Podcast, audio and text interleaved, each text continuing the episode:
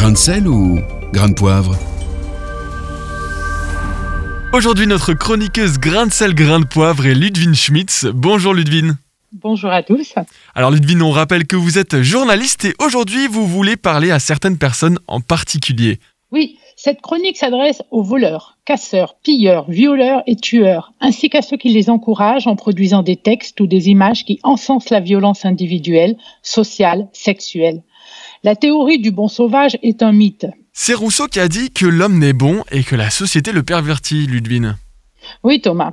Stop au discours de victimisation des délinquants. Nous vivons dans un pays généreux et solidaire qui préserve encore une égalité des chances, mais bien sûr, il faut la saisir. Il existe souvent une différence essentielle entre les actions destructrices et les actions constitutrices. En général, les actions destructrices ne demandent pas beaucoup d'efforts en temps et en durée. Elles sont rapides, exigent peu ou pas de formation.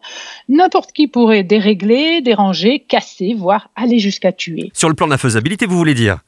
Euh, oui, Nathanaël. En comparaison, les actions réparatrices, que j'appelle édifiantes, sont souvent des actions de longue haleine.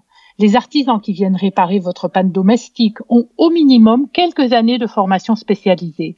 Les chirurgiens qui vont reconstituer le visage d'un grand brûlé ont fait 12 à 15 années d'études après le bac. Est-ce que vous insinuez que le bien coûte plus d'énergie que le mal, Ludwine? A priori. Ôter la vie peut prendre quelques minutes. Par contre, mettre un enfant au monde prend neuf mois. Hmm. Et avant que ce nouvel être ne devienne à son tour une personne autonome et responsable, il faut environ 20 ans. Un proverbe chinois dit justement, si tu as un projet à court terme, plante une fleur. À moyen terme, plante un arbre. Mais si tu as un projet à long terme, éduque un homme. Hum, Mais comment l'éducation peut-elle rendre les individus bienveillants? Eh bien, sanctions et éducation doivent tirer vers le haut. Un travailleur en milieu carcéral, athée, me disait des détenus, que faire? Ils sont sans foi ni loi. Eh bien, redonnons-leur une échelle de valeur. Ils brûlent une voiture, qu'ils apprennent à en construire une ou à la réparer. Voilà un motif de satisfaction. Car tout bien de consommation représente une somme de savoir-faire, à un coût, et ceux qui détruisent s'endettent envers la société. Parents et proches des délinquants doivent aussi être responsabilisés. Ils ont des devoirs lorsqu'ils voient arriver à la maison des biens volés ou de la drogue. Et pour les crimes contre les personnes? Là, il existe une justice qui dépasse notre existence terrestre et érige la vie en valeur suprême. Lorsqu'on s'en prend à une personne, on touche à son créateur. Celui qui commet le crime s'autodétruit. Sans repentance et sans pardon, il est perdu.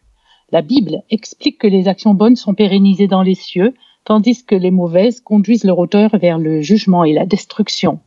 Dans le Deutéronome, le Dieu d'Abraham et de Moïse prévient J'ai mis deux chemins devant toi, un chemin de vie et un chemin de mort. Choisis la vie pour que tu vives, toi et ta postérité après toi. C'est la voie de l'éternité. Merci beaucoup Ludwine Schmitz. Réécoutez, partagez. Tous vos replays sont sur farfm.com.